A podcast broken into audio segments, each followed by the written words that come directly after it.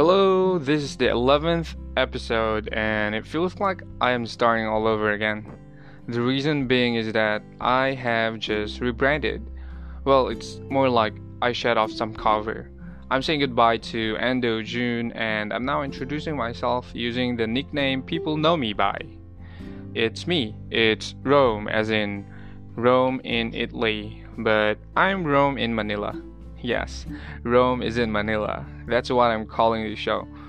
One day in the future, another season will probably be called Rome is in Paris or Rome is in New York. I'd go as far as Rome is in Mars, but never Rome is in Uranus. Mm, bad joke. Alright, since I'm already talking about places, that's actually what this episode is all about. There's a reason this episode is called I Was Lost and How I Was Not Found. We'll figure that out as we go through this episode together.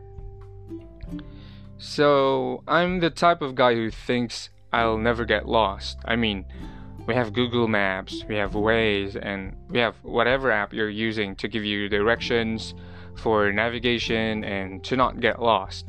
So, I was always this kind of confident, and I even thought, who gets lost in this day and age with technology just at the tip of your hands?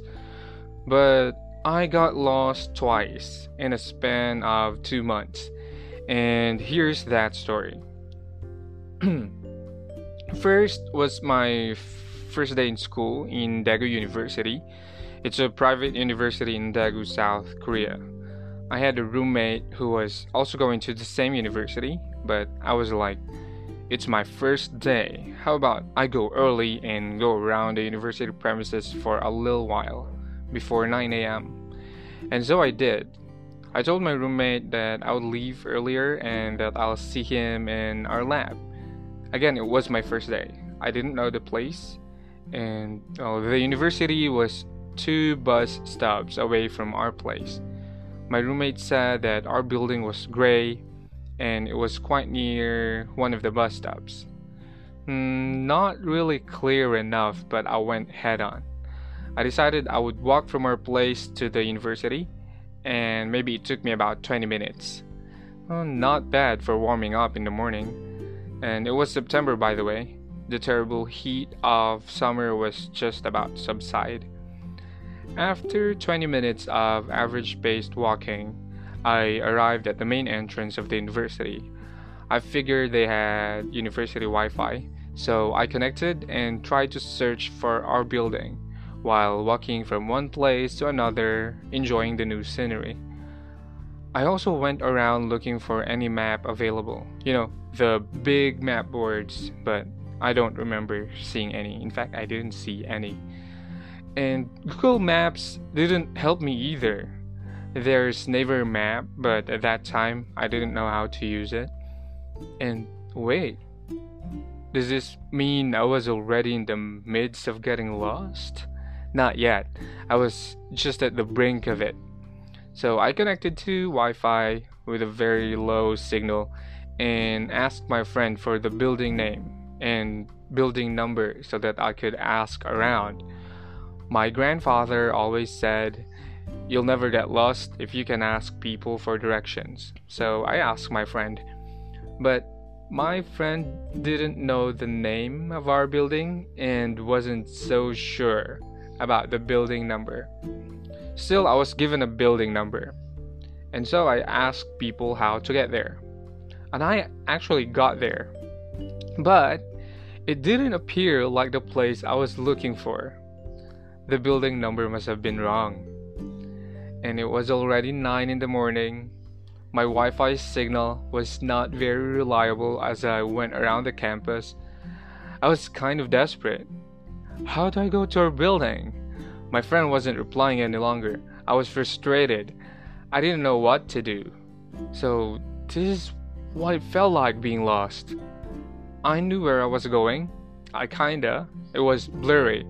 I didn't have the correct building number and I didn't know the name of the building. And there was no one who could give me directions. Wrong move, Rome. You shouldn't have gone earlier. Now, where did your confidence in not getting lost lead you? You're lost and you're late. I was scolding myself. Then an idea came to mind. How about I call our lab manager? But I didn't have a Korean SIM. I couldn't call him with my unstable Wi Fi connection. So I had to look for a person who'd lend me their phone. And I did. This was, this was the time when I didn't know much Korean. I just know greetings and how to introduce myself. So I went around, and the first person I saw, a girl who looked like my age, I approached her and said, 안녕하, 안녕하세요, 유학생입니다. I'm lost. Can I borrow your phone to call my lab manager? And luckily, the first person I met was kind. So she lent me her phone and I dialed my lab manager's number. He picked up and I didn't know where I was, so I just gave the phone back to its owner so they could talk and find a way to bring me where I should be at. My manager didn't find me. We met halfway, and I was late on my first day. That was very embarrassing. I could imagine how red my cheeks had turned when I met our professor for the first time. And way to go to make an impression, huh? So, yeah, that was the first story of me getting lost, and I have another one. This time I'll try to make it shorter. Mm, okay, so this is still in Korea. I moved to a different place to stay at. I went near downtown Daegu, like the main city area. And because uh, our university was like at the border of Daegu, and it's like almost close to another province with a name I can't remember so well. And so, because I moved far from the university, I had to commute daily. I had to take a two hour bus ride from home to university every day. And buses in Korea have numbers and have color designations. They're not like what we have in the Philippines, wherein we just have to look at the destination placards to know which bus we're taking. Well, we now have bus A, B, and C in Metro Manila, but I'm still not sure of the differences. So forgive me, but I, I believe I'm not the only one. So yeah, I, I had to ride the bus daily. I remember that there were two bus numbers that I could take. I don't remember the exact bus numbers now, but I remember that I always rode the blue bus. Was it blue? Well, also was the number 7008. Hmm, I'm not sure. But yeah, I, I rode that bus daily. And its final destination was my university. So, because it was the final destination, I could just sleep through the travel time and not worry because I figured the bus driver will wake me up when I'm already at the uni. So, well, I, I didn't always sleep, okay? I said I usually listen to Korean podcasts during my commute. But there was this one time when I rode this same bus, same bus number, same bus color, and I decided I would sleep a little. And this was the same day I got lost. What? How is that possible? Well, I, I also didn't know how that could be possible. But I slept, right? And then, when I felt that the bus has stopped, the bus has arrived at the destination, I opened my eyes and saw that we were at a bus terminal in the middle of what seemed like a farmland. It was nowhere near my university. I looked around, and the farthest my eyes could see was still grass. I was going to be late for sure, and I didn't know how to go from there to my university. So I asked the bus driver who didn't know English, and I didn't know how to explain my situation in Korean. So I just said, Tegude, Tegude Hakkyo. Then he figured I was a foreigner and that I got on the wrong bus. So he told me to get on the next bus leaving the terminal and he told the other bus driver to let me ride for free. How kind, right? But I was thinking, hey, I couldn't be wrong. I knew I took the bus with the same number and with the same color. I couldn't go wrong. On my mind, okay? And I, because I took that bus every day. Apparently, it's really the same bus, but they had different end destinations. And that wasn't the, I mean, that bus wasn't for Daegu University, but for some other rural area. So again, I was late at the lab another embarrassment. And well at least i got to know about the fact. And since then i've always looked at the destination that was flashed in LED on the head of the bus. I don't know how that part is called but yeah. I started looking at the destination that the LED flashed every time. So that's the second time i got lost. And i didn't lose confidence by experiencing this. In fact, these experiences added up into the kind of person that I am today. I think people get lost and normally hope to be found. But how many times have you gotten lost and then found? Maybe, I don't know, not too often, right? I believe that only things, only material things with no life can be lost and found.